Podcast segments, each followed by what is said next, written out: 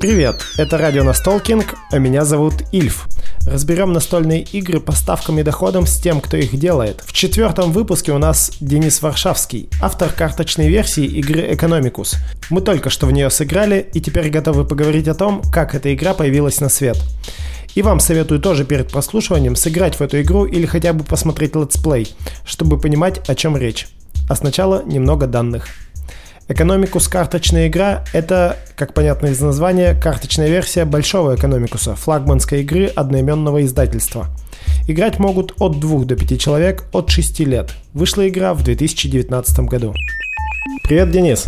Привет, Ильф. Расскажи, о чем игра, что там нужно делать? Официально это игра про то, как мы создаем диверсифицированный бизнес, а, то есть бизнес в разных отраслях. Но мне нравится думать, что мы олигархи, которые пытаются залезть своими ручонками в как можно больше отраслей экономики, просто чтобы ради уважения уже не ради того, чтобы заработать больше денег. Как это происходит механически? У нас есть э, карта ресурсов, наша рука, и каждый раунд э, мы открываем новую карту, которую мы хотим купить себе в качестве компании. И картами с руки мы, собственно, за нее можем э, расплатиться. Для этого мы участвуем в аукционе, в, в торгах. Игрок, назвавший большую ставку, сбрасывает с руки столько карт, сколько нужно, и получает эту карту себе в качестве компании.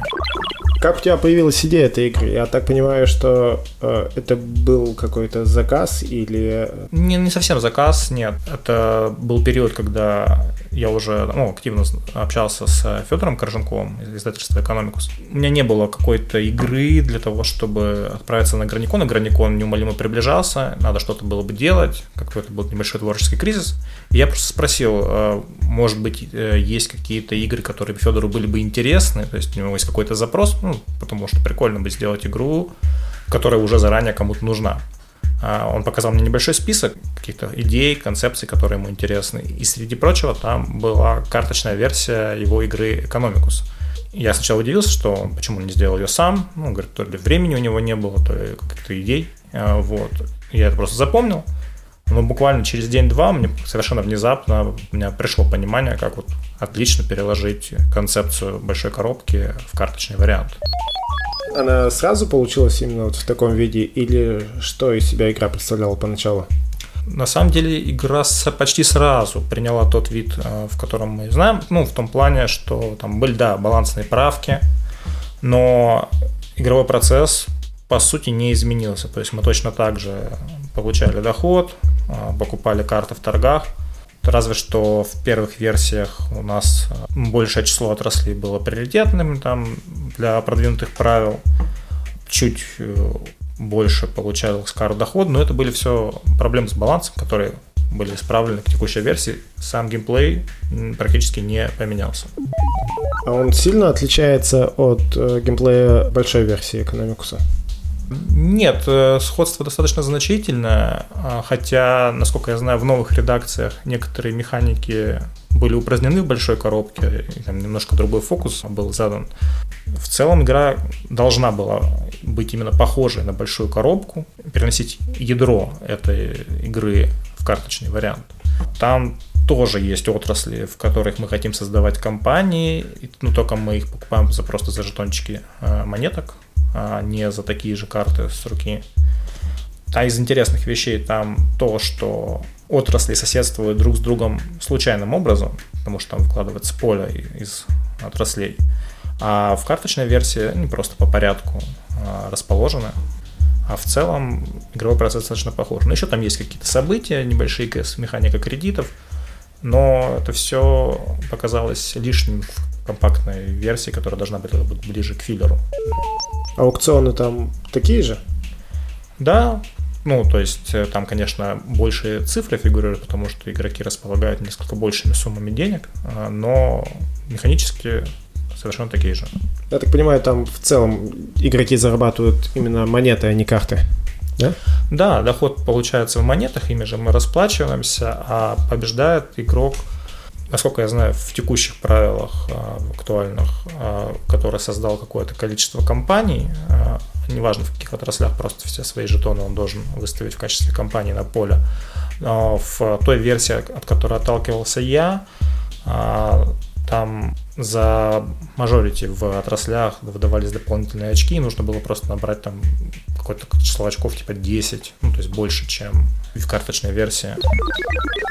Твоей версии карты являются одновременно и доходом, и, собственно, целью игры, которую вы набираете, то есть сами, самими отраслями. Как тебе такая идея пришла в голову? И, может быть, ты где-то еще видел такое в играх?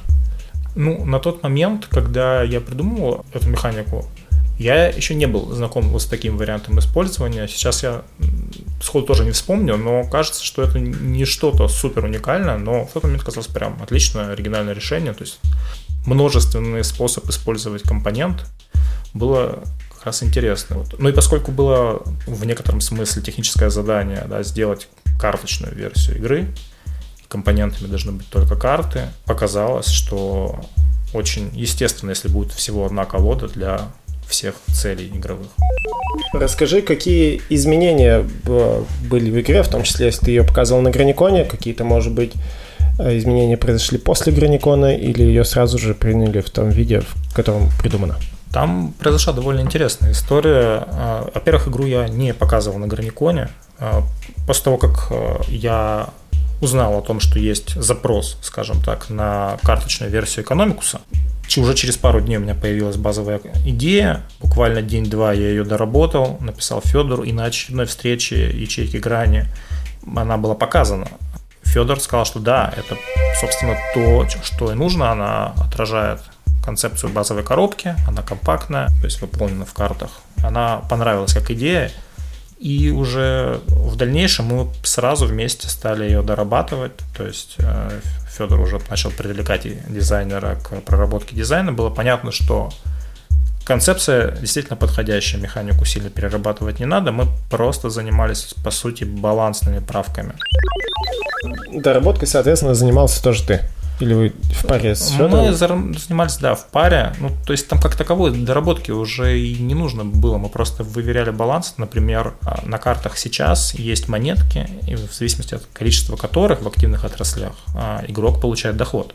Первая версия, самая первая, которую я принес, каждая карта активной отрасли, которая попадала в активную отрасль, она приносила доход. И, соответственно, ну, игроки получали просто очень много карт. И это как снежный ком очень быстро разгоняло э, вырвавшегося вперед игрока. Э, вычислить оптимальное сочетание, это уже была э, наша совместная работа, чтобы посчитать, сколько именно карт, за какое количество карт в активной отрасли там, должен получать был игрок. То, что количество карт отраслей разное в колоде, и это моделирует, собственно, выпадение кубиков, это тоже была изначальная идея? Да, в большом экономикусе отрасли, которые составляют поле, они также распределены под выпадение кубиков, потому что там активная отрасль определяется не открываемой из колоды карты, как в карточной версии, а броском двух кубиков. Как сказал Федор, это идея, которую он в каком-то смысле позаимствовал из колонизаторов, которые ему нравились. Поэтому собственно, и вероятность, и даже некоторые механические моменты могут напоминать колонизаторов. Еще игра отчасти напоминает матчи Кора. Ты это видел сразу и понимал, что так происходит, или тебе потом на это показали? А, на тот момент я не был знаком с Мачикоро, хотя, возможно, и слышал а, название игры, но не был знаком с игровым процессом. Позже, когда я ознакомился, да, я отметил, что сходство есть. Конечно, игра выглядит по-другому, и есть у нее особенности игрового процесса. Мне кажется, что карточный экономикус больше дает возможности посчитать, чем Мачикора, хотя Мачикора, возможно, более тематично. Сеттинг там уже, я так понимаю, не рассматривался, он был изначально соответствовал большому экономикусу. Да, э, это так. Сеттинг, по сути, не было никакой необходимости менять или придумывать, потому что механика разрабатывалась под конкретную, по сути, задачу. У тебя был еще после этого такой опыт разработки игр под задачу? И как вообще, кстати, с таким работать, что есть точно ТЗ и нужно сделать игру? Я бы сначала сказал, что в, конкретно в этом случае не было четкого ТЗ, была прям маленькая голая концепция, типа карточная версия экономикуса. Мы ее даже никак сильно подробно не проговаривали с Федором. Поэтому, по сути, это было прям творчество, да, не было каких-то жестких рамок. Хотя позже, да и на самом деле даже в тот момент, когда эту игру придумал, параллельно с этим мы с Федором вместе работали над игрой для колонки Алиса. А, она, правда, насколько я знаю, так и не была завершена, даже позже без моего участия. Это я не уверен. А, ну и в целом участвовал в нескольких проектах Федора, ну просто потому что мы уже были друзьями на тот момент, помогал с разработкой каких-то игр. Каких-то значительных особенностей называть не могу, потому что ну, никогда не было прям ТЗ-ТЗ, просто там тестировали какие-то концепции, придумывали. Но это же не то же самое, что когда у тебя просто появилась идея, и ты ее постепенно развиваешь. Есть какие-то ограничения все равно? Да, это в каком-то смысле даже интересно, потому что есть задача, как э, творчески подойти, чтобы ее решить. Да, это не то же самое. Я бы не сказал, что у меня просто прям богатый опыт в этом mm-hmm. направлении, хотя даже сейчас а, есть проект, который там, помогаю, скажем так, в разработке. Посоветуй э, игру, которую ты считаешь, по твоему мнению, должен сыграть любой геймдизайнер. Мне довольно сложно сказать, какую игру должен сыграть прям любой геймдизайнер, потому что если говорить как о вдохновении, то может любая игра показаться там, найти в ней что-то может э, человек необычное для себя, что его заинтересует. А, так сходу из тех игр, которые у меня есть в коллекции, до сих пор остались, например, это Red 7. Я знаю, что ты немножко скептически относишься к ней, но в свое время у меня произошел вау-эффект, когда я в нее поиграл.